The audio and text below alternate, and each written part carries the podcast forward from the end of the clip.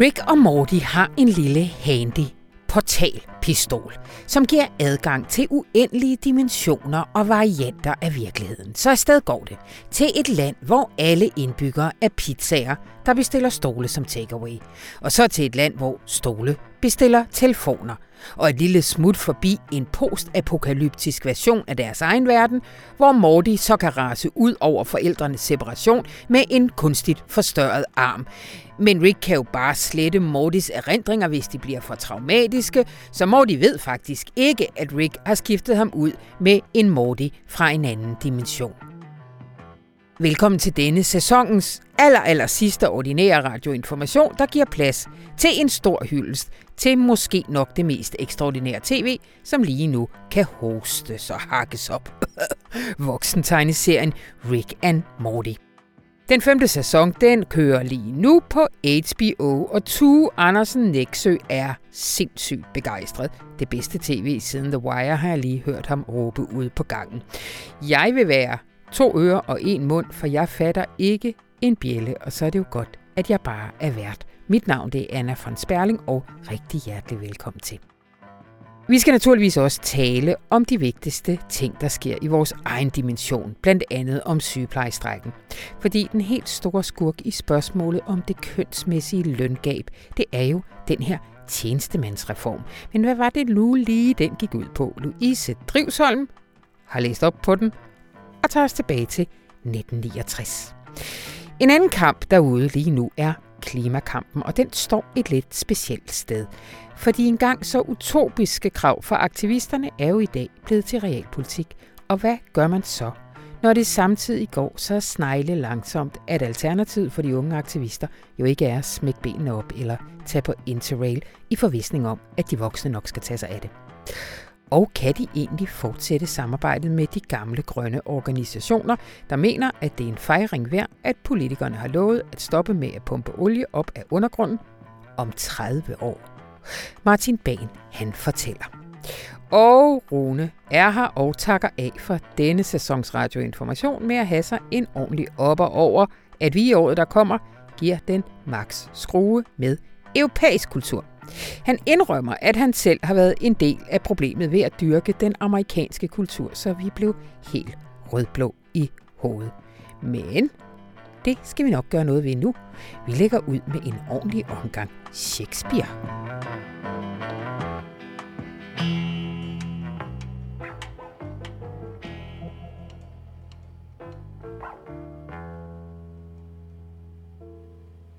Tjenestemandsreformen fra 1969 er blevet udråbt som skurken bag det løngab, som sygeplejersker og andre traditionelle kvindefag oplever, og den aktuelle strækkes omdrejningspunkt. Men hvad er den her tjenestemandsreform egentlig for noget, og er det også korrekt, at det er den, der er skurken? Velkommen til dig, Louise Drivsholm. Mange tak. Først så starter jeg med et sygt nemt spørgsmål. Altså, jeg burde jo bare have googlet, øh, hvad tjener en sygeplejerske? Ja, det, kom, det kommer an på, hvem du spørger. Ja, det må man sige. Altså, ja, altså, det er jo helt vildt. Folk siger fra 22.000 til 50, eller altså, det er jo nogle meget, meget, meget forskellige tal, der optræder i debatten. Det er helt vildt, ja. Øh, tænketanken øh, Cepos er kommet ret langt ud, i hvert fald i mit Twitter-feed, med øh, et tal, der ligger på sådan godt 40.000. Mm. Men når man ligesom decifrerer det, eller piller det lidt fra hinanden, så, øh, så viser det sig, det inklusiv alle særtillæg og pension og så videre. Og så afføder det jo også diskussionen om, jamen, hvad skal egentlig tælles med i en løn? Ja. Fordi når jeg kigger på min lønseddel herinde fra Information for eksempel, jamen, så er det da ikke siden, jeg lige til sidst plusser det beløb, jeg får i pension, når jeg skal tænke på, hvad min løn er i hvert fald. Men det er jo, det er jo en helt selvstændig diskussion, hvordan man skal opgøre lønnen, og det ja. gør det jo rigtig svært at sammenligne for eksempel sygeplejerskerne med andre faggrupper, ja. at man ikke er enige om, hvad tæller egentlig med på en lønseddel. Og det er derfor, at det næste spørgsmål, jeg vil stille, og som man også skulle synes, man kunne svare relativt nemt på, der nemlig er, hvad er løngabet mellem mænd og kvinder, også er ret vanskeligt at svare endelig på. Ja, fordi det kommer også an på, hvad måler du ud på? At måler du på mænd og kvinder, der laver sammenlignelige jobs, mænd og kvinder, der har det samme job, eller kigger du på mænd og kvinder bredt? Øh, jeg har til den artikel, jeg har skrevet om tjenestemandsreformen i den her uge, snakket med en, en forsker fra øh, Vive, der specifikt kigger på løngab mellem mænd og kvinder, og som fortalte mig, at hver gang en øh, mand tjener 100 kroner, så tjener en kvinde, jeg tror det er 87 ja. kroner. Men der siger hun, der skal man jo også til højde for, at mænd og kvinder laver noget forskelligt, og vi har faktisk i Danmark et ret segregeret arbejdsmarked. Når vi tænker på, at vi er et meget ligestillet land og så videre, som nogen i hvert fald vil argumentere for, jamen så når man kigger på arbejdsmarkedet, så har vi jo virkelig i høj grad stadig mandefag og kvindefag, og der er stadig mange mænd i nogle af de fag, hvor der er flest penge. Og er det så et udtryk for, at man underbetaler kvinder, eller er det fordi mænd tilfældigvis vælger et job, der bare er mere velbetalt? Altså, nogle af alle de her diskussioner er jo også svære, og mm. kommer også an på, hvem du spørger, og hvorfra du kigger på det. Nu er det jo en lille detur, men det er jo egentlig mærkeligt, så vigtigt et politisk spørgsmål, at der ikke er skabt en eller anden form for konsensus om, hvordan vi gør det op. Altså har Danmarks Statistik ikke et øh, løngabsregister for eksempel? Jo, du, Eller? du kan jo netop se på, du kan jo godt bare kigge på, hvad tjener mænd i Danmark, og hvad tjener kvinder, men det, det kan man jo ikke, tænker jeg i hvert fald, kigge, helt, kigge på helt isoleret fra, hvad de laver. Og så har, for at vende tilbage til mm. tjenestemandsreformen, da den skulle laves i sin tid, måtte man jo også opgive at lave objektive lønkriterier. Det det. Så Lad os ligesom, komme til det. Nu skulle yes. vi bare lige have nogle tal på plads, fordi øh, det, som du har koncentreret dig om her i artiklen, det er den her tjenestemandsreform. Kan du ikke lige sige, før vi kommer til, hvordan, øh, hvordan øh, lønnen bliver opgjort, hvad, øh, hvad er baggrunden for, at den her reform skal, øh, skal skabes? Jo, altså tilbage i 60'erne, da man var i gang med at lægge murstenene til den danske velfærdsstat, som når man i hvert fald som mig er født i 90'erne, bare tager fuldstændig for givet. Mm-hmm. Øhm, der var staten kommet i, øh, i en lidt uhensigtsmæssig lønkonkurrence med sig selv. Hvis man var lærer i, i Holstebro, tror jeg, jeg bruger som eksempel i artiklen, så kunne man godt tjene mere eller mindre end en lærer i Silkeborg for eksempel. Og det vil sige, hvis Silkeborg så pludselig stod og manglede lærere, så kunne de vælge at skrue lidt op for lønnen, og så kunne man rekruttere fra andre kommuner. Og det gav jo ja, en, øh, en, løn, en intern lønkonkurrence i den offentlige sektor, som var rimelig uhensigtsmæssig. Øh, og så besluttede man sig for, at øh, nu skulle man have et eller andet øh, centraliseret, velunderbygget system, og man nedsatte fra politisk side en tjenestemandskommission tilbage i 1965, som både skulle gælde for de her forskellige øh, offentlige øh, fag, hvor at der var tjenestemænd, men også for alle andre løngrupper i den offentlige sektor. Jamen, tjenestemænd er jo nogen, der har været ansat på nogle særlige vilkår. Det er sådan lidt en, en ordning, der er, der er løbet ud i sandet. Mm. Øh, men for eksempel har nogle lærere, nogle politibetjente postbud været, været ansat som tjenestemænd. Øh, det skulle ligesom så være udgangspunktet, men lønhierarkierne skulle gælde for alle i den offentlige sektor. Og den her kommission havde så fem år til at komme op med et objektivt funderet og velunderbygget lønhierarki, men måtte simpelthen efter de her knap fem år øh, indse, at det var fuldstændig umuligt at, at lave nogle helt objektive kriterier. Øh, og de fremlagde så alligevel et lønhierarki til Folketinget og sagde, at det her det er ikke øh, fuldstændig lavet øh, helt øh, efter nøgterne kriterier, men det her det er vores bud. Mm. Og det, det er et lønhierarki, der går fra 1 til 40, var det sådan? Øh, og hvor sygeplejerskerne for eksempel ligger på 7, ja. og overlægen på 37. Det har der siddet en gruppe, ej nu er jeg fordomsfuld. Der var en kvinde En kvinde, godt. Øh, og bare øh, fingeren i vejret. Øh, hvad, hvad, hvad, ved man noget, hvordan? Jeg, jeg forestiller mig ikke, at de har siddet øh, fem år og med fingeren i vejret lige og mærket, hvilken vej øh, vinden Ej. blæste fra den ene dag til den anden. Men, øh, men noget af det, man i hvert fald kunne se, og som er påfaldende, og som jo er svært at vide, om har været bevidst kønnet, det var, at, men det var, at øh, nogle af de på det tidspunkt kvindedominerede fag, som sygeplejersker, socioassistenter, jordmøder osv., de endte ret lavt i det her ja. hierarki, mens fag, der på det tidspunkt var øh, mandsdomineret, gymnasielærer, folkeskolelærer, politibetjente, overlærer, øh, de endte højt i hierarkiet. Ja. Altså, det er jo ikke noget, de bare på en eftermiddag har siddet og sagt, du får 40, du får 30, du får... Men, men de var i hvert fald åbne om, at hvis I vil have fuldstændig objektive kriterier, så, I, så er det, det altså ikke lykkedes for os. Nej. Øh, og der var noget helt specifikt omkring sygeplejerskerne på det tidspunkt, som man synes allerede havde fået noget et par år tidligere. Ja, det var øh, øh, omkring 10 år tidligere lykkedes sygeplejerskerne at slippe af med et kost- og logikrav. Øh, og det spiste før det ligesom lykkedes dem at slippe af med det, en, øh, en fast del af deres løn hver måned, at de ligesom, der blev taget noget løn, som gik til at betale øh, kost og logi. Og det, det gjorde der ud fra en antagelse om, at sygeplejefaget, det var et kald, og man boede selvfølgelig på hospitalet. Ja. Øh, og der var, i den periode var der stadig færre sygeplejersker, som boede på hospitalet, og så er det jo ret absurd, at man hver eneste måned kan se, at der går, jeg ved ikke hvor stor en procentdel af ens løn, til, øh, til et, et kammer et eller andet sted, og ja. til at man spiser alle sine måltider der, hvor man arbejder, når man ikke længere gør det. Ja. Så den indrømmelse havde de ligesom fået, en rimelig markant indrømmelse, Øh, og der er i hvert fald en af de historikere, jeg har snakket med, som har beskæftiget sig helt vildt meget med tjenestemandsreformen, siger, at det gjorde ligesom, at sygeplejerskerne var i en lidt svær position, ja. fordi relativt havde de jo lige fået en markant indrømmelse, og hvis de så også skulle have et højt lønhierarki, jamen så altså, havde det været virkelig meget at bede om på ret kort tid. Ja. Men kommissionen kommer altså med det, med det her lønhierarki til Folketinget, øh, og Folketinget accepterer det med det argument, at det er jo dynamisk og fleksibelt og alt det der, så det, det kan udvikle sig i takt med samfundsudviklingen. Gør det så det? I meget begrænset øh, omfang. Øh, Institut for Menneskerettigheder udgav en rapport sidste år, tror jeg det var, hvor de har kigget på øh, 13 af de løngrupper, der var med i tjenestemandsreformen, for at se på, hvor meget de så relativt rykket byttet placeringer inde på det ja. her øh, lønhierarki, og viser, at det er enormt begrænset. Øh, men sygeplejerskerne er faktisk nogle af dem, der er rykket lidt op relativt i, øh, i hierarkiet i forhold til nogle af de andre fag. Ja. Så der er sket lidt, men overordnet set, så er øh, de løndynamikker, man indført for godt 50 år siden, stadig gældende. Og det er ikke fordi, man stadig, når man øh, lønner nu, går ind og kigger på tjenestemandsreformen, men det er fordi, man fik etableret et hierarki, der bare har vist sig rigtig svært at komme af med ja. inden for de måder, vi ligesom forhandler løn på i, i Danmark. Ja. Nu har vi en aktuel strække, og vi har desværre ikke så meget tid nu. Det må vi vende tilbage til og tale så meget om den. Men vi, vi, øh, vi indledte jo med det her med, med, med løngabet. Altså det store spørgsmål er vel nu, hvad er nok for at på en eller anden måde sige, at man har indhentet noget, noget løngab? Ja, og altså øhm, fra arbejdsgiverne, altså regionernes side, der var lagt op til en lønstigning for sygeplejerskerne på 5,1 eller andet procent over de næste år. Det mener sygeplejerskerne ikke er nok.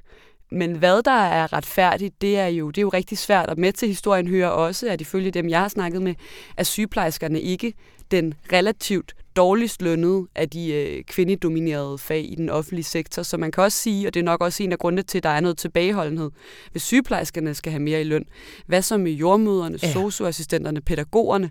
Øh, og så videre. Det, øh, det, der er udfordringen, er jo, at når man har overenskomstforhandlinger i den offentlige sektor i Danmark, så er der en samlet pulje, man forhandler ud fra. Så hvis sygeplejerskerne, lad os sige, skulle have 8 eller 10 procents ja. lønfremgang over en treårig periode, så skulle der være tilbageholdenhed fra nogle andre faggrupper.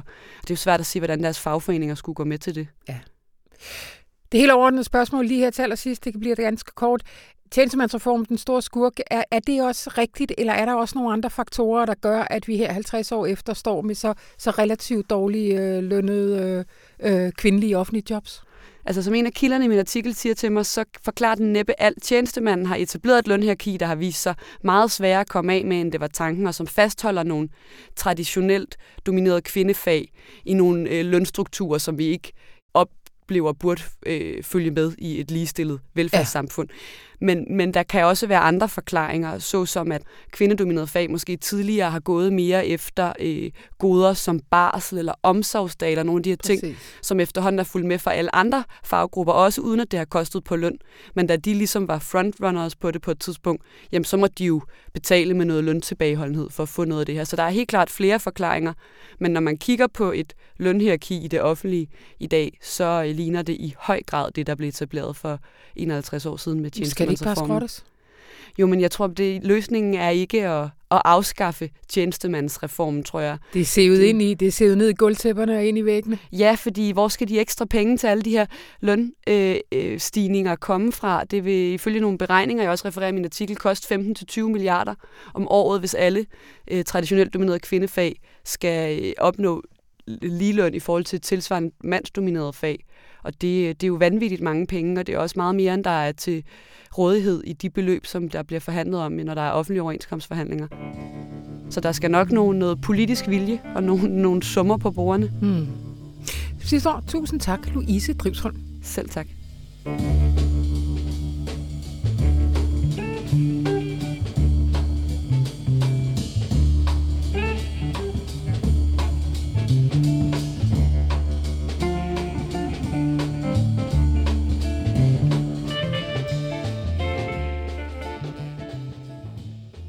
Nobody exists on purpose. Nobody belongs anywhere. Everybody's gonna die. Come watch TV. Sådan lyder en ikonisk replik i voksen tegnefilmserien Rick and Morty, der netop er landet med en femte sæson på HBO, hvilket har givet vores litteraturkritiker Tue Andersen Nexø anledning til at skrive en kæmpe hyldest til, hvad han kalder et morsomt lærestykke i eksistentiel redsel. Hej Tue. Hej. Nu kommer et uh, utrolig uh, simpelt, men måske også vanskeligt spørgsmål. Hvad handler Rick and Morty om?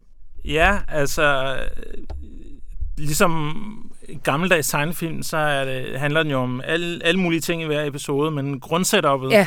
er det samme, nemlig øh, at man har en øh, gal videnskabsmand, der hedder Rick, mm-hmm. som bor øh, hjemme hos øh, sin datter og dennes familie, og så tager han på rumeventyr, eller på alle mulige andre eventyr, med sit øh, barnebarn Morty, øh, som er 14 år. Og så handler afsnittene om alle de utrolige forviklinger, der kommer ud af det, og især også, hvordan Morty, men egentlig også Rick, gradvist bliver mere og mere traumatiseret af alle deres eventyr. altså, nu, nu lyder det sådan eventyr, rumeventyr. Altså, vi er også ude i nogle dimensioner og nogle paralleluniverser ja, altså, og noget. Det er en meget stor del af, af, af serien, især sådan øh, efter første halvdel af første sæson, er, at at øh, det univers, man følger, i virkeligheden bare er et af et uendeligt antal universer, hvor der eksisterer Rick and Mortys. Og, og der, der er sådan en underplot med, at måske så udskifter Rick sin Morty en gang imellem, for eksempel. Øh, øh, og og hvis, hvis de virkelig ødelægger verden, så kan de altid hoppe til en anden verden. Øh, og undervejs så finder man også ud af, at der findes en helt satellit, hvor der kun bor Rick and Mortys. Øh, fordi de har så samlet sig der for at lave et samfund. Og det er blevet så til sådan et apartheid-agtigt klassesamfund, hvor alle Ricksene er meget rige og velstående, og alle Mortysene er undertrykt. Ja, fordi jorden går under i syv, syvende afsnit. Jorden går under i, uh, i uh, syvende afsnit af første sæson. Ja. Men så hopper de over til en anden jord, som er nok identisk med den, bortset fra at de selv er døde i den her anden. Ja. Uh, så kan de overtage deres uh, livsplads, kan man sige. Øh, det kan være, at vi skal vende lidt tilbage til, hvilke nogle verdener de øh, øh, møder på deres vej. Men, men lige, du, du starter din anmeldelse med øh, at skrive, at, øh, at ude på internettet står der mange steder, at det her startede som parodi på tilbage til fremtiden. Ja. Back to the future. Øh, og det kan du godt forstå, men, men det er samtidig helt misvisende. Ja, altså, og det gjorde det også. Altså, det kan ja. man se, øh, hvis... Øh, skaberne af den har også sagt, at det var, det var der, det startede. Ikke? Og Back to the Future, som er den her jo ikoniske øh, ungdoms-sci-fi-komedie fra midten af 80'erne med øh, Michael J. Fox som Marty McFly, og så hans øh, øh, eneste gode ven, som tilfældigvis er gal videnskabsmand, så en gammel gal videnskabsmand. Og så øh, er plottet jo, at han rejser tilbage til dengang hans forældre var unge, og så sker der alle mulige forviklinger, men grundlæggende så skal han ligesom øh, sikre sig, at de finder sammen, hans forældre, og, og også sikre sig, at de finder sammen på en måde, der er bedre end den, der skete i virkeligheden i gåsøjne. Og det lykkes for ham, og så kan han så vende tilbage til sin egen nutid, hvor, du ved, hvor hans familie er blevet rig, og øh, forældrene ser sådan øh, velholdte og godt ud. Det gjorde de bestemt ikke i starten, og de har et godt forhold til hinanden, og han har selv en stor bil. Og ham, øh, øh, farens ungdomsven, som var den store skurk tilbage i, i, øh, i fortiden, og som i den gamle nutid ligesom var den onde chef, han står nu og vasker deres bil, og sådan noget. Så alt har ligesom lykket sig på en måde, der egentlig er lidt usympatisk, når man ser det her 30 år efter. Ja. Øhm, men, men i den, der er tanken jo ligesom, at alle øjeblikke er eksistentielt afgørende, fordi du kan, de får enorme konsekvenser for netop dit liv, og det er hele tiden det, man følger, hvordan Marty McFly hele tiden skal gøre ting, fordi de, og skal passe på, hvad han gør, fordi alt har enorme konsekvenser. Mm. Ligesom. Øh, og, men alt er også eksistentielt meningsfuldt. Ikke? Han kan have nogle eksistentielle mål, der kan styre, hvad han gør og sådan noget. Og i, i Rick and Morty er det ligesom det omvendte. Der findes alt og alting i uendeligt antal udgaver, inklusive ens forældre, inklusive ens nærmeste venner, inklusiv... Øh, så øh, og, og det her er den enormt optaget af, det her med fordoblinger og spejlinger ja. og variationer af den samme skikkelse og sådan noget, og får enormt meget humor ud af det. Men det betyder også, at ingenting betyder noget. Ikke? Mm. Og det er ligesom Rick, øh, videnskabsmanden, er ligesom ham, der prøver at inkarnere det som, som, som livsfilosofi. For ham så Altså, så siger han nogle gange, åh, nu er jeg så træt af, af Mortys store søster. Men jeg kan altid hente en ny, siger han så. Ikke? Sådan, så, så ingen relationer betyder noget. Alt kan Og udskiftes. det er, i, det er i relation til uh, Mortys storesøster Sommer, at den her replik, jeg lige læste op indledningsvis, Ja, den falder, bliver ikke? sagt af, af, af Morty til sommer. Ja. Altså, på et tidspunkt i øh, et af afsnittene, umiddelbart efter der, hvor Rick og Morty er sprunget over i et nyt univers, så øh, opfinder Rick, eller giver Rick sådan nogle briller til, til, til familien, hvor, øh, hvor forældrene så kan se, hvordan deres liv kunne have været blevet i nogle alternative universer. De kan ligesom besøge sig selv i alternative universer. Og der viser det sig, at de i hvert fald på overfladen er langt mere lykkelige, hvis de ikke havde fået børn. Ikke? så, og, så, og så kommer de op og skændes om det, og, og så, så er de sådan, øh, øh, og så finder Sommer ud af, at hun egentlig skulle have været aborteret, og, og at moren hele tiden overvejer, om det ikke havde været bedre, hvis hun var blevet aborteret. Og så Ja. ja. siger hun det sådan til, til, til Morty, ikke? Øh, Hvad er det, hun siger? Uh, you're not the cause of your parents' misery, you're just a symptom of it. Altså, du er ikke grunden til, at dine forældre har det af helvede, så du er bare en, en, en effekt af det, kunne man sige. Um, og så siger jeg, men på det her tidspunkt har Morty altså øh, præsteret at begrave sit eget liv ude i baghaven, og så gå rundt øh, og vide, at han har forladt sine forældre i en anden verden, og så han går han rundt og, i den her nye verden, hvor alt er normalt, og så siger han til hende, øh, al- altså det her, den her ja. indgangsreplik, ikke? Altså, du skriver, at, at den er ubehagelig. Ikke alvorlig, men ubehagelig. Ja. Hvordan hænger det sammen? Ja, altså, den, den er enormt optaget af, altså nu meget af det, vi har snakket om, det er jo det, som man ligesom kan, kan, kan tolke ud af den som sådan en eksistentiel rædsel, Ja. eller hvad er det for en grundscenarie, ikke? Og de, de, der er også enormt mange scener, hvor de bare skriger i rædsel eller sådan noget, men de var jo aldrig mere end et sekund eller sådan noget. Fordi først og fremmest er det jo en serie, der er ekstremt hurtig i sine virkemidler, hvor ja. det hele tiden skifter frem og tilbage, og som er enormt optaget af, ligesom, der er, øh, hvis man tager en episode og prøver at forklare, hvad der er i det, så er der, sker der lige så meget i en episode af Rick and Morty, som der plejer at ske i en sæson af noget en anden. Mm. Ikke? Og man, Mm. man har, øh, når man starter på den episode, så har man ingen idé om, hvor man slutter henne. Ikke? Det går simpelthen så hurtigt, der er altid så mange mærkelige sving, og så mange, der sker simpelthen så meget i, Ja. ja. i serien. Ikke? Så, så den har den her utrolige hastighed, samtidig med, at øh, alting alligevel er, på en måde er, er meningsløst. Ikke? Ja. Øhm, men en af, noget af det, som den er enormt optaget af, det er det her med, at de skikkelser, der er i serien, faktisk ikke rigtig kan holde til den her hastighed, eller kan Ja. ikke rigtig ligesom... Øh, den handler enormt meget om, de får sådan nogle følelseswhiplash af, at det hele går så hurtigt, og så, så kan de simpelthen ikke øh, bære det, ikke? Øh, og, og, og også sådan nogle skalaskift, som gør, at det, at det, der er fuldstændig ligegyldigt for en, er sådan enormt vigtigt for en anden. Og, og det kan den gøre, det kan den ligesom vise, fordi den faktisk, udover at være enormt morsom, også kan formå på, ligesom på fem sekunder pludselig at etablere en stemning af, at det virkelig er sørgeligt, det der foregår, eller hvor man virkelig kan se sådan et helt livs redsel i de her ret simpelt øh, tegnede ansigter. Så jeg, ja, hvis jeg skal give et eksempel Ja, på det, fordi nu, nu skrev jeg ikke om øh, den nye sæson, men i første episode af femte sæson, der er der sådan et, et meget indviklet setup, der handler om, at Rick har en nemesis, som er, er havguden øh, Mr. Nimbus. Og så skal han øh, forhandle en traktat med ham øh, hjemme hos øh, sin, øh, sin datter, øh, så de skal have en middag sammen. Og for at have den middag, så skal han have noget havvin, som skal være lagret tilstrækkeligt, så han åbner en portal til en verden, hvor tiden går meget, meget hurtigere. Sådan så, du ved, øh, et sekund i vores verden nærmest er et år, eller et eller andet sådan uafklaret, meget voldsom tidsforskel. Og så sender han Morty ind for at sætte flaskerne der, så de kan lære, ikke? Og så får Morty en sådan hundelignende skikkelse derfra, som en helt tegneserie sjov hundelignende skikkelse, til at hjælpe med at bære flaskerne tilbage til vores verden. Men da den her hundelignende skikkelse så vender tilbage, så er der gået 30 år i hans verden. Ikke? Hmm. Og så sidder hans, øh, hans øh, børn er blevet voksne, øh, hans kone sidder er død, øh, er død og sådan noget. Og så, og så kommer der sådan helt plot, der handler om, at, at i den her, det her univers, der opbygger de sådan en helt teologi omkring den her redselsdreng, der vender tilbage med generationers mellemrum. Og hele deres civilisation bygger sig op om det, og deres liv går i, stykker og sådan noget. Og man føler hele tiden det der, altså, ja. det bliver lavet, så det er ligesom, det er til stede, den vrede og den redsel og den mær- mærkværdighed, der er. Ikke? Men for Morty, så er det jo bare, at han skal fandme have fat i den der vin igen. De har flyttet vinen, ikke? Altså, i, den der, i det der univers. Ikke? Så man har sådan nogle helt Og det er et lille sideplot til ellers det store plot, som er, ja, ja, at han skal lave den middag med. Ja, ja, som og så er der to-tre andre sideplot også ikke i det afsnit. Altså, øh, så, så det er sådan typisk, men den der, det der arbejde med sådan en art... Øh, fuldstændig misforhold i konsekvenserne, eller følelsesmæssige øh, sådan whiplash-agtige ja. situation, det er den enormt god til at, at, at formidle i meget, meget hurtige sekvenser, ikke? så ja. man også som, som tilskuer får sådan, Åh, hvad det? Hvorfor? Pludselig ser man et selvmord, men så er man tilbage til noget sjovt og, og sådan noget. Ja. Ikke? Ja. Den er også virkelig ækel, skriver du, og, og, ja. og det er interessant i forhold til, altså jeg har ikke set den, mm. jeg gik bare lige ind og så nogle klip fra det.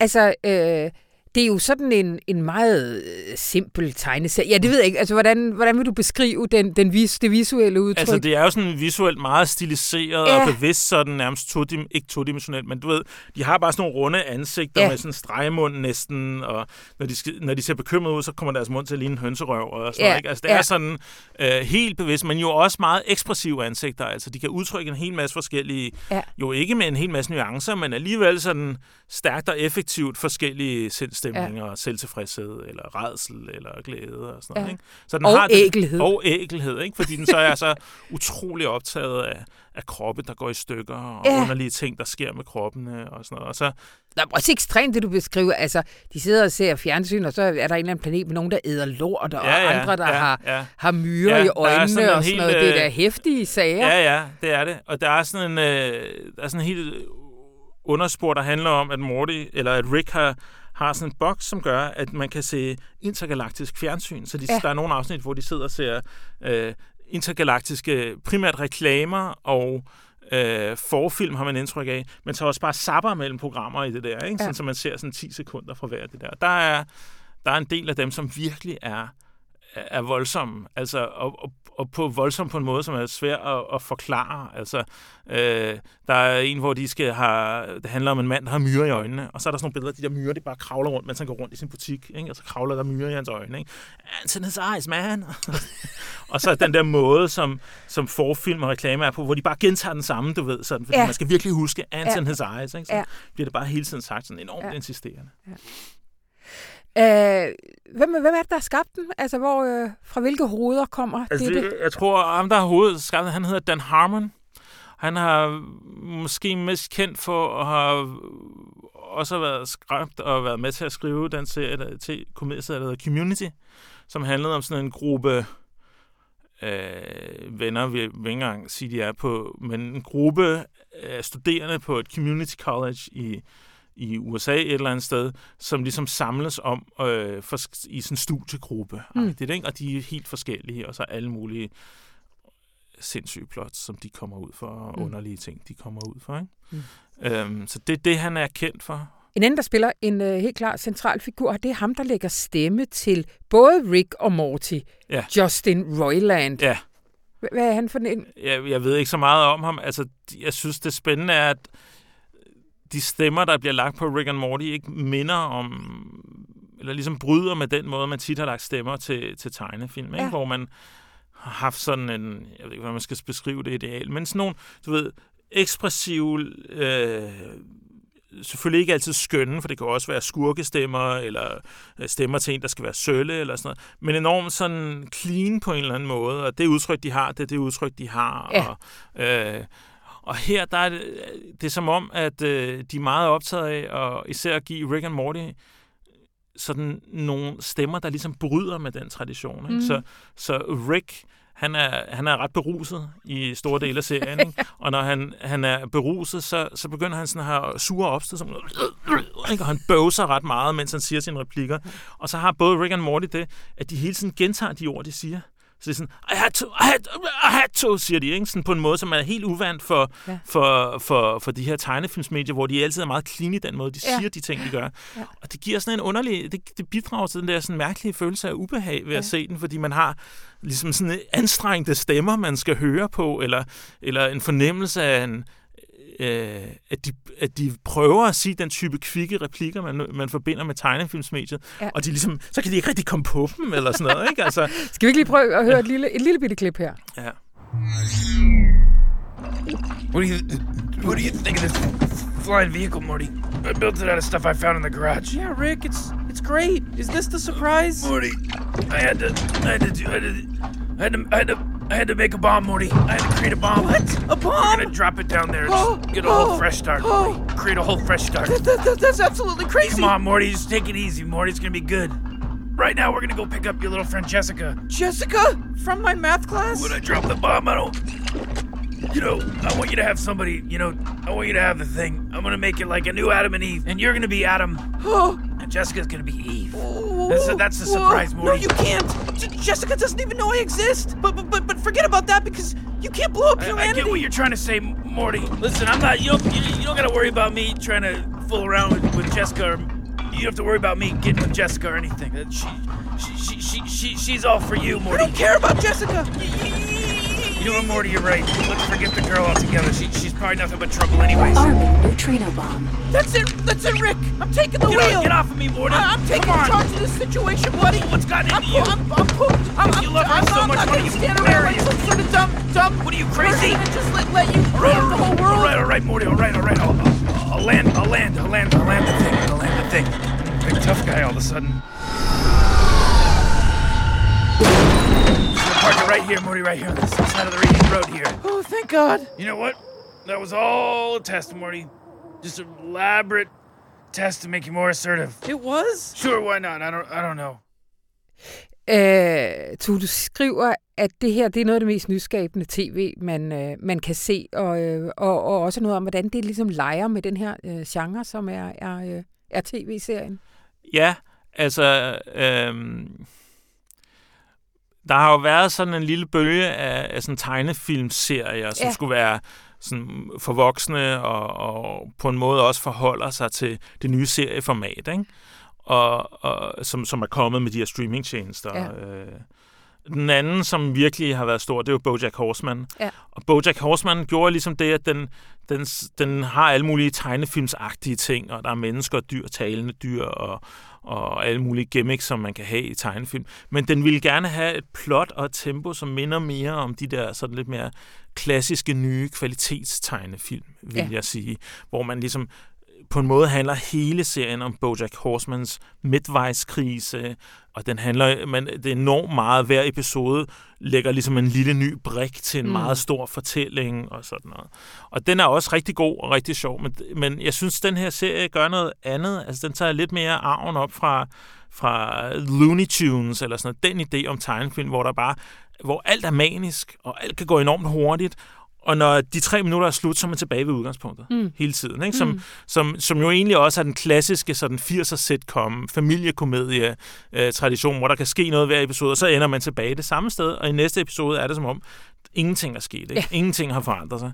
Øhm, og det spiller den her også på, at der, kan, der er helt vilde ting, ikke? og så, så er man tilbage ved det samme. Ikke? Og jorden kan gå under, men så har man heldigvis en sapper, så er man tilbage ved det samme. Bortset fra, at de, man hele tiden også har den her stemning af, at det er redselsfuldt, eller det er, det er ligesom ødelæggende for de her mennesker, at, at den mulighed er der. Ikke? Gennemgår de slet ingen udvikling?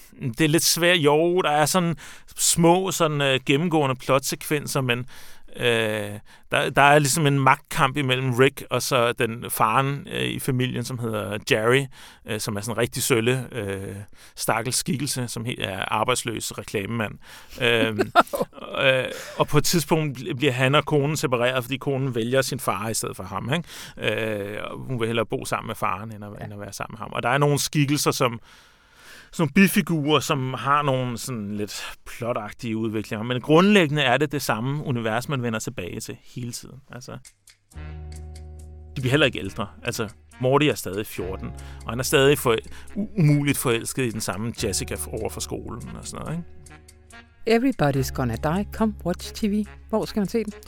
Uh, altså, den streamer på, den nye sæson streamer på HBO, men man kan også se de første fire sæsoner på Netflix. Tusind tak, Tue Andersen Nexø.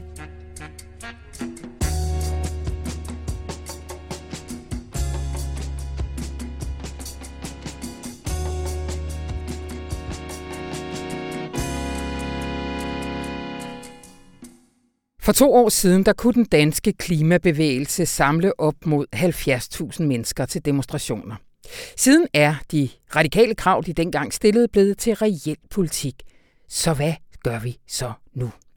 Og kan den næste kamp egentlig tages kollektivt, fordi i uh, takt med frustrationer er der også opstået uenighed imellem de grønne aktører om, hvordan de næste store klimakampe skal kæmpes.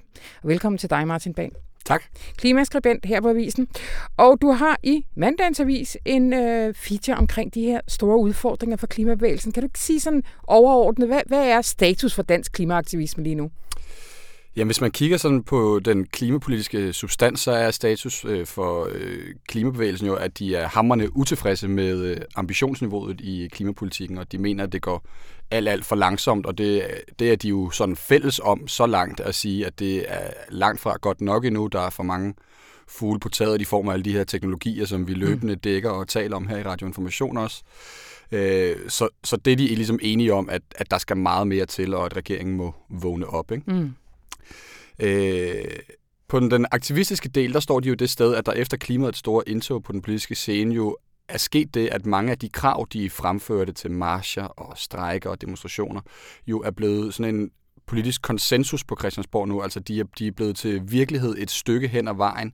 Man krævede en klimalov, det har man fået. Man krævede et ambitiøst øh, 2030-mål, det har man fået. Man krævede også et ambitiøst mål for 2025, det har de også fået. Så mange af de her store pejlemærker, som de ligesom kunne slå sig op på og kunne mobilisere 10.000 af mennesker på, er ligesom blevet til virkelighed på en eller anden måde. Så derfor så står de jo nu et sted, hvor de efter corona skal forsøge at er der at mobilisere rigtig mange mennesker, men med nogle nye kampe. Og spørgsmålet ja. er så, hvad, hvad er det for kampe, de ligesom kan bruge til at øh, få sat gang i bevægelsen igen, og hvordan skal de ligesom udøve deres indflydelse som, som grøn aktivistisk bevægelse?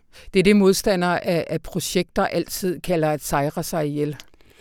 Ja, det, ja, det kan man sige. Ikke? Og, og, og, Men det siger man aldrig om noget, man mener nej, faktisk det, er nej, vigtigt. Nej, og, og, og, og der er jo så også øh, det i den her diskussion, at man, de jo bestemt ikke har sejret sig ihjel. Det altså, som, som øh, vi nok kan blive enige om, så er der mere brug for, for klimabevægelsen end nogensinde øh, før, ikke? Når, nu hvor politikerne skal holdes op på deres, på deres løfter. Ja. Men det er, det er svære kampe. Altså, øh... Ja, fordi altså på et lille bitte øh, skilt, man selv kan male i klassen, er det meget nemt at skrive klimalov nu. Præcis. Det er derimod noget vanskeligere at sige, nej, det skal ikke være 1 million øh, elbiler, det skal være 1,8, og det skal ikke gøres ved hjælp af øh, den type afdrag, men af den. Og sådan, altså, nu ved jeg ikke, nu siger jeg sikkert nogle fuldstændig vanvittige jamen, jamen, jamen, men, men, men det er ligesom der, den, ja, altså, vi er det, nu. Det er jo rigtigt, at øh, I må ikke regne biobrændstoffer med i jeres grønne transportaftale, eller I må, I må yeah. ikke tælle biomasse med i energiinfrastrukturen øh, øh, osv. Altså, det er, jo, det er jo helt vildt vigtige øh, dagsordner, ikke også? Det er alle eksperter jo også enige om, men, men de er, de er saftsus med svære at, øh, at kommunikere og mobilisere på baggrund af. Ikke? Ja, ja. ja. Øh, du har talt med en række forskellige kilder. Øh, jeg siger ikke, du er på jagt. Du har ikke lavet en vinkel før, mm. men, men du spørger ind til den potentielle splittelse, der mm. også kan, kan ligge i, uh, i klimakampen mm. lige nu. Hvad, af hvilke linjer øh, går den? Jamen, jeg tror, at øh, i Danmark øh, er vi, har vi en, en grøn bevægelse, en NGO-bevægelse, som koordinerer rigtig tæt og arbejder meget sammen og også laver mange fælles kampagner øh, fælles annoncer og også har fælles øh, budskaber. Så, så på mange stræk er de, øh, er de jo enige, men, men de har også en uenighed i forhold til, hvornår er en sejr en sejr, hvor kompromilløs øh, skal man være. Og den kløft øh, er særlig en kløft mellem det, man sådan kan kalde de gamle grønne øh, organisationer, og så de nye unge klimaaktivister, som, ja. som øh, virkelig blomstrede op øh, i 2018, ikke? i kølvandet på Greta Thunberg og, og, og hvad med det? Øh, Jamen, det er jo de organisationer, der kalder sig Fridays for Future, øh, den grønne studenterbevægelse, ja. øh, klimabevægelsen og så videre. Ikke? Øhm. Du bruger et, øh, en, en lille anekdote, et eksempel fra, fra Greenpeace og Nordsøolien, som ligesom illustrerer det. Ja, det er rigtigt. Det er, det er et meget godt eksempel på, på den uenighed, de, øh, de har derimellem, og det var, da, da et bredt politisk flertal, jeg tror det var tilbage i december, valgte at, øh, at sætte en slutdato for øh, olie- og gasjagten i Nordsøen. Det var jo en meget, meget stor debat, vi havde haft i Danmark i jamen, halvandet år, tror jeg, at vi havde haft den, ikke? Og, de, og der var meget, der, mange, der havde fokus på det. Vi skrev her på Dagbladet Information enormt meget om det, og der var også international øh, mediebevågenhed på det. Og der valgte de jo så at sige, for 2050, der skal vi ikke udvinde mere olie og gas i den danske del af Nordsøen. Og det var en historisk beslutning, fordi Danmark øh, dermed blev det første sådan relativt store olieudvindende land til at sætte en slutdato for det, og så sige, at det her det holder ikke i længden, det er ikke en del af fremtiden. Ja. Øh, og den sejr øh, fejrede øh, Greenpeace. Øh, det er det er ikke ligefrem hver dag, at, øh, at man hører Greenpeace rose en øh, dansk regering. Mm. Øh, øh tværtimod så er det nærmest det modsatte, der ofte vil gøre sig gældende. De vil altid sige, det er ikke godt nok, øh, ja. hvad end det politiske system nu kan opnå kompromis. Ja. Ikke? Men, men her, der gik man simpelthen ud og sagde, øh, vi lader champagnepropperne springe, og vi, vi fejrer den her sejr øh, for klimaet, som det er, at et, et dansk politisk flertal har truffet den her beslutning. Og man indrykkede annoncer i Financial Times, hvor man sagde til øh, Norge og til Storbritannien, sagde, se her, hvad vi kan i Danmark, så kan I også gøre det. Ikke? Man brugte det ligesom som politisk til at skubbe på. Og det var ikke en ukontroversiel jubel, fordi der var andre steder i øh, blandt de grønne NGO'er, hvor man var øh, markant mere øh, kritisk over for den her beslutning, fordi at selvom man sætter en slutdato i 2050, så vil det jo så stadig betyde, at man vil udvinde olie og gas de næste 30 år. Ja. Ikke? Øh, så de unge, de var meget mere kritiske over for det, så sagde, det her, det er langt fra godt nok, det er en uambitiøs aftale, og vi kan slet ikke vente ind til 2050. Og der, der, der kom der sådan en, en, øh, en uenighed, en diskussion mellem nogle af nogle i klimabevægelsen om, altså var det en sejr, eller, eller var det et øh, nederlag, det her? Ikke? Og det er sådan et meget godt eksempel på, hvornår er noget godt nok. Ikke? Ja. ja. Du har snakket med Sara Hellebæk, som er en af stifterne af den grønne studenterbevægelse. Hun, hun taler konkret om det her. Hun siger, at øh, hvis man fejrer de små skridt for tidligt, så tror jeg, at de grønne organisationer kan komme til at forhale klimaomstillingen. Altså, at, at, at det, at, altså, det er vel egentlig også øh, øh, rigtigt nok, men samtidig er det vel helt gennemgående i mobilisering, at der også skal være håb, der skal være sejre, der skal være alt sådan noget. Altså, hvordan forholder de sig til det? Jamen, det er jo, det er jo, det er jo rigtig interessant, fordi at øh, Sara Hellebæk der siger jo så også øh, senere hen i artiklen, hvor hun jo også kommer med en erkendelse af den måde, de unge øh, bedriver deres aktivisme på, hvor de har jo slået sig op i kampagner her under corona det seneste år på ja. Klimalovbrud, og nu har vi spildt endnu et år på, at regeringen ikke har gjort noget osv. Altså virkelig kørt på øh, skuffelsens øh, melodi, ikke? Ja. for at understrege, at de mener, at det går alt for langsomt. Ja. Men der siger hun jo samtidig, at, at de har ikke råd til i længden at blive ved med at snakke om, at nu er det snart for sent, og at det går for langsomt. De bliver nødt til at have noget, de bliver nødt til at have noget mere end det. Altså, de, kan ikke, de kan ikke mobilisere på, at øh, det kan ikke betale sig at gøre noget mere øh, snart på en eller anden måde. Ikke? Øh, så de er nødt til at komme med nogle andre budskaber ja. på en eller anden måde. Og, og hvad kunne det være? Kan man se dem til, hvor, hvor, hvor de unge bevæger sig henad? Ja, det synes jeg, man kan. Altså, de begynder jo meget at tale om det her med, at man op til folketingsvalget i 2019 rent faktisk lykkedes med at mobilisere ikke bare et ungdomsoprør, om man vil, men en bred folkelig bevægelse, som tog klimaet alvorligt, og som, som øh, med aktivisme viste, at de ville have en mere ambitiøs klimapolitik. Og det er ret øh, veldokumenteret også. Øh, nu øh, var en stort, øh, stor dagsorden i sidste uge, den her nye bog fra øh, de danske valgforskere, der har undersøgt vælgervandringerne, vælgeradfærdene mm. ved, øh, ved folketingsvalget 19, og den konkluderer jo sådan set, at klima spillede en afgørende rolle for alle aldersgrupper. Ja. Og klima var et af de temaer, der i høj grad var med til at flytte vælgere fra blå blok til rød blok. Ja. Så det er bare for at slå fast, at klimaet betød en stor ting ved, ved folketingsvalget. Ja. Og de unges svar er jo så nu at sige, når vi var så mange, der ville det, og det stadig ikke bliver realiseret, øh, så er det et øh, demokratisk svigt, ja. mener de. ikke. Altså så, så, så svigter man ligesom de øh, løfter, Øh, og det er grundlæggende et demokratisk svigt. Ja. Hun, hun siger, at, at jeg ved ikke, om det er, er den samme Sara Hellebæk, der siger, at vi står ikke kun i en klima- og biodiversitetskrise, mm. vi befinder os også i en demokratikrise. Ja, lige præcis. Ja, ikke? Det og det er jo så, at, at øh, borgerne har så ikke fået det, som de gjorde krav på øh, af hendes øh, budskab, og, og øh, klimaborgertinget er et meget godt eksempel på det, også fordi man nedsatte jo i forbindelse med klimaloven et borgerting af 99 repræsentativt udvalgte borgere, som man bad om at komme med løsninger på klimapolitik, og så sagde, okay, hvad er det, I vil? Hvor langt kan vi gå på CO2-afgifter? Hvor meget må det koste for den enkelte dansker? Hvad gør vi med landbrug og transport ja. og sådan noget? og de kom jo faktisk frem til en masse anbefalinger, som går meget videre end det politiske system. Øh, og det var ret overraskende for mange, specielt for os her på Dagbladet Information faktisk, at, at, at de her borgere, som talte alt fra øh, akademikere i storbyen til faglærte i øh, provinsen osv., mm. faktisk øh, samlet set advokeret for en mere ambitiøs klimapolitik ja. end, end den danske regering. Ikke? Men der er jo ikke nogen på Christiansborg, der lytter til det. Mm. Altså, øh, vi spurgte jo så alle partierne, og der var kun to, der erklærede sig enige i, i budskaberne, og det var uh, the usual suspects på venstrefløjen. Ikke? ja. øh, og i øvrigt har de ikke rigtig fået noget opmærksomhed, og deres mandat er ret svagt. Politikerne behøver ikke forholde sig til det. Altså, Dan Jørgensen, han kan bare sige, Nå, men tak for det, øh, og så rører de over i ja. skuffen igen. Og, og, og der er der jo andre gensyn. lande, der har lavet noget lignende, som har nogle lidt mere Som har mere forpligtende konstruktioner, ja. hvor de skal fremsættes i parlamentet, ja. sådan så at altså, de, borgerne skal selvfølgelig ikke kunne lave landets love, men de skal, altså, hvor andre steder bliver de fremsat, sådan så ja. politikere er tvunget til at forholde sig til dem, ja. i det mindste. Ikke? Øh, og det, som den grønne studenterbevægelse siger, det er jo, det er jo også et helt vildt demokratisk svigt, at man først siger til borgerne, kom indenfor og vær med til at, øh, at ja. bidrage til klimapolitikken, og når de så gør det, så siger man sådan, uff, ej, det var alligevel... Øh, I skulle bare have sagt, at vi var dygtige. ja, det var alligevel ikke øh, så godt, det der. Dem, øh, dem, dem gemmer vi lidt væk, mange af, af anbefalingerne.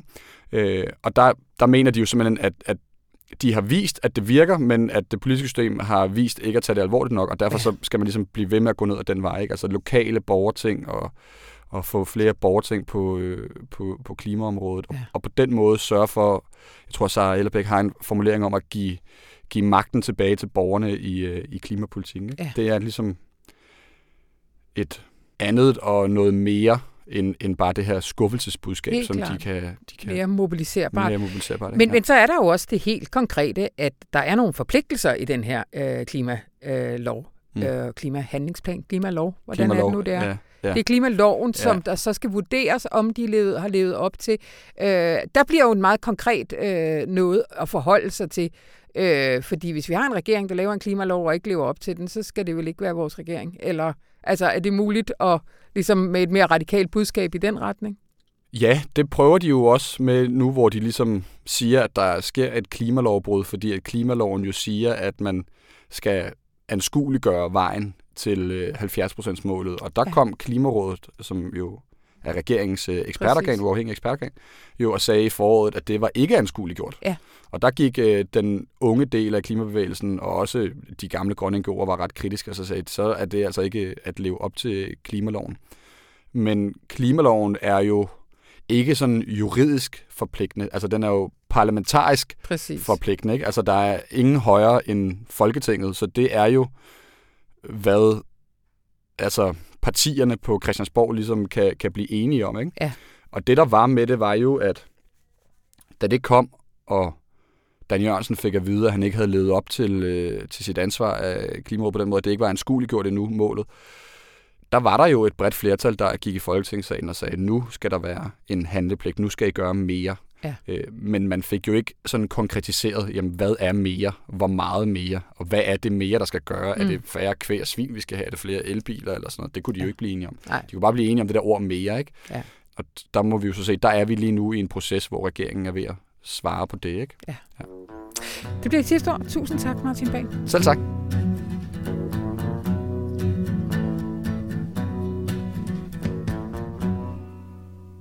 Hej, Rune. Hej, Anna. Sæsonens sidste opper. Ja, sæsonens sidste opper. Hvor har oh. vi haft en dejlig sæson sammen. Det har vanvittigt været en dejlig sæson. Ja. Altså også, øh, jeg, jeg blev helt nostalgisk her nu, da jeg gik og ryddede lidt op her i, øh, i podcastrummet, også fordi under hele lockdown, så var vi her jo alligevel hver torsdag. Præcis. Præcis. Været... Jamen, man må sige, at der er meget, der har været skruet op og skruet ned og spærret inde og gemt helt væk. Men det her har jo kørt hele vejen igennem, ikke? Præcis. Det har jo kørt, det har jo kørt, det har jo kørt hele vejen igennem. Så øh, ja, det har været en... Øh, det har været en god sæson. Det har været en god sæson, og øh, nu slutter den. Ja, det er jo det. Æh, hvad har du valgt til os så som den her sidste optur? Jeg har valgt, og det her er, der er et element af selvopgør, der er et element af, at nu peger vi fremad. Jeg har valgt at sige, at nu gør vi det, at vi siger, at vi tager kontrollen tilbage over vores kulturelle forestillingsevne, vores fantasi og vores bevidsthedsliv. Nu er vi færdige med alt det amerikanske kultur ind i hovedet. Og jeg ved godt, jeg har været med til at bære det fremad, og jeg har været med til at skyde det rundt. og det er overalt. Men Anna, det er jo, Amerika har jo aldrig været så langt inde i vores liv, som Amerika er nu. Nej. For det er streaming, det er Amazon, det er de sociale medier, det er podcast, det er tv-serier, det er film, det er populær musik. De er over det hele, og vi må erkende, at vi også bruger rigtig meget ind i information. Mm. For vi mhm. synes også, det er fedt. Men nu laver vi et projekt, mm. og det projekt det hedder, Vi tager kontrollen tilbage. Og det kan man jo ikke bare gøre ved at fjerne noget. For vi bliver også ved med at have Amerika. Selvfølgelig gør vi det. Men nej, nu tager vi simpelthen og satser knaldhårdt på nogle andre ting.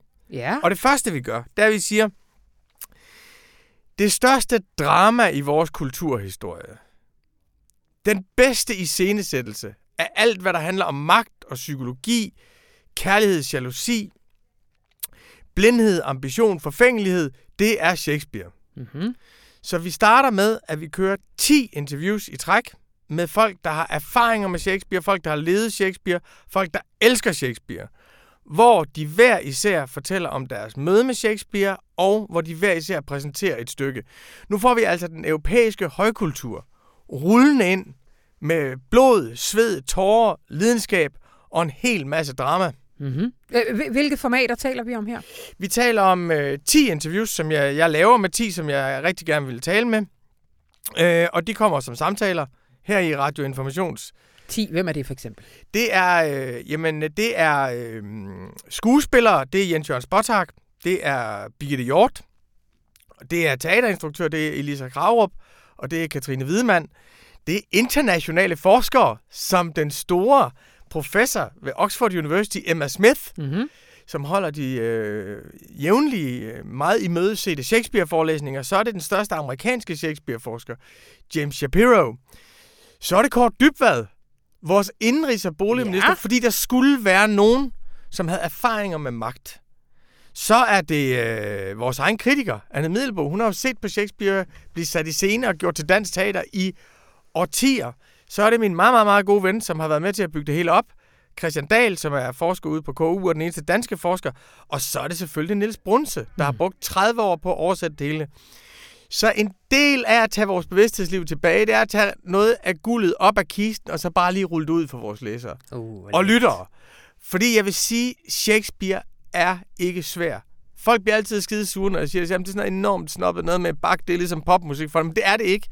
Da Shakespeares stykker oprindeligt blev spillet, blandt andet på The Globe i London, der stod folk og var skide fulde nede foran. altså, det var pøbelen, der kom mm. der. Det var mm. masserne, der kom der. Kongehuset var der også mange af dem, jeg har talt med, de er jo blevet grebet af Shakespeare som 13-14-årige. Altså, Romeo og Julie er jo en pubertetsfortælling. Ja. Det er jo en, pu- altså, det er en pubertetsfortælling om brændende kærlighed.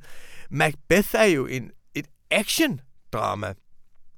Junior Caesar, det er en morfortælling. Altså, det er virkelig dramatiske ting, og jeg synes, det, det kan det helt fantastiske, at det udfolder hele det menneskelige repertoire på en måde, så man forstår, at politik og eksistens kan ikke adskilles. Mm. Sociologi og psykologi, det hele hænger sammen. Der er en, der har sat det i scenen for os på en måde, så vi kan se hele vores menneskelige drama, hele vores politiske drama, det er Shakespeare, så nu får de ham derude. Mm.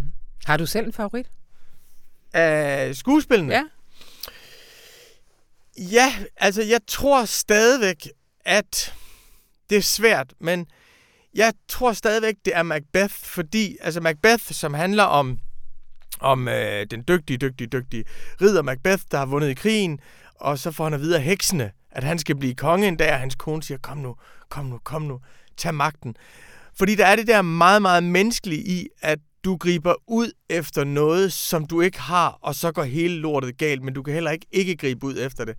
Og så er der simpelthen nogle replikker i, som har været ved mig, siden jeg læste i gymnasiet for 30 år siden. En af dem er, Is this a dagger which I see before me? Og det tænker jeg tit, når folk de præsenterer mig for noget. Is this a dagger which I see before me? Altså, når du får en mulighed, så er det her noget, hvor jeg bliver fristet af ambition til at slå ja. nogen ihjel, og det vil gå helt galt. Ja. Og det er også fedt at sige til folk, is this a dagger which I see before me? Så er der det der, øhm, så er der replikken med, at uh, hans hjerte er too full of that milk of human kindness. Mm. Og det synes jeg, det der med, at hjertet er for fuld af den menneskelige godhedsmælk, altså det er simpelthen så flot den. Ja.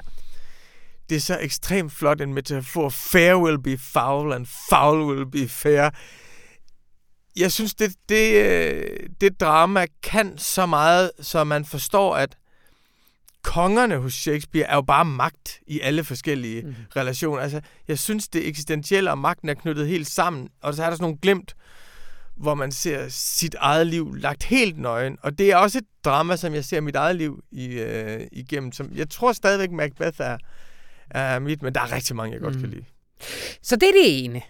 Det er det ene. Man kan læse dem i avisen, og de kommer i faktisk radioinformationsfeed, fordi lige her om 10 minutter går jeg på ferie, og de næste fem uger, der vil man hver øh, fredag aften kunne få en ny samtale om øh, Shakespeare.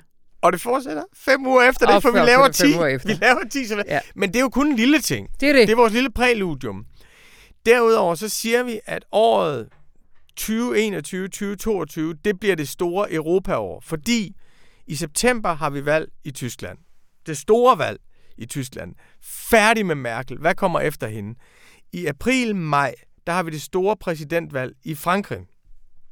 Og det kan jo godt ende med, at Marine Le Pen bliver præsident. Og jeg vil sige, hvis Marine Le Pen bliver præsident i Frankrig, så vil Brexit være en ubetydelig parentes. Altså det vil simpelthen være opgøret ind i hjertet på det europæiske samarbejde.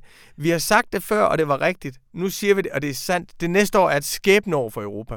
Men det er jo bare på det rent politiske plan. Mm. Fordi samtidig er det jo også sådan, at 3. november 1871, der er det 150 år siden, at Georg Brandes han holdt sine berømte forelæsninger om hovedstrømninger i europæisk litteratur, som var det moderne gennembrud. Mm. Altså det startede, vi blev åndeligt moderne for 150 år siden. Og vores spørgsmål, det er, hvad er det for nogle hovedstrømninger, der skal ind i vores kultur i dag? Hvad er det for en nationalromantik, der skal gøres op med? Hvad er det for en forestillingsverden, der skal gøres op med, så vi kan frigøre os selv en gang til? Så det bliver idéer, det bliver kultur, det bliver politik, det bliver, at vi tager kontrollen over vores forestillingsverden tilbage. Og det bliver optur. Det bliver en kæmpe optur. Vi er jo allerede i gang. Ja, præcis. Uh, tusind tak, Rune Lukkeberg.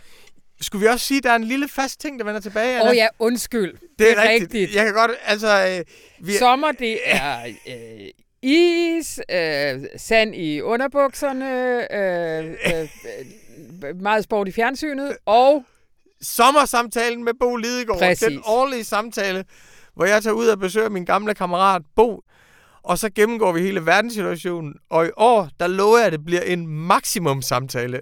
Den bliver minimum 120 minutter. Jeg har haft en drøm, og det kan vi jo godt sige til lytterne nu, om ligesom at kunne tale, lave en podcast, der var i timevis. Altså det der, hvor det, hvor det er en samtale, der bare der bliver helt fri så man ikke har den der bagkant inde i hovedet mm. hele tiden. Man faktisk kan følge det, man gerne vil, vil, vil tale om, og komme, føle, at man kan tale sig helt ud over kanten i, uh, i verden, så man, ender, som, som, så man ender og har snakket det hele igennem. Og det er målet med den årlige radioinformation special. Godt. Jeg kan godt sige det som det er, det bliver en to timers kæmpe samtale i år.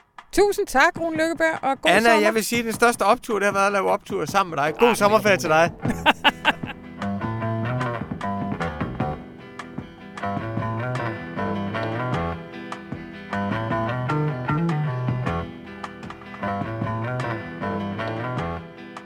Hvad Rune ikke sagde, det er, at du slet ikke behøver at vente til næste fredag med at kaste dig ud i Shakespeare, fordi det første interview, som er med instruktør Katrine Hvidemand, det ligger nemlig allerede klar til lytning her i feedet.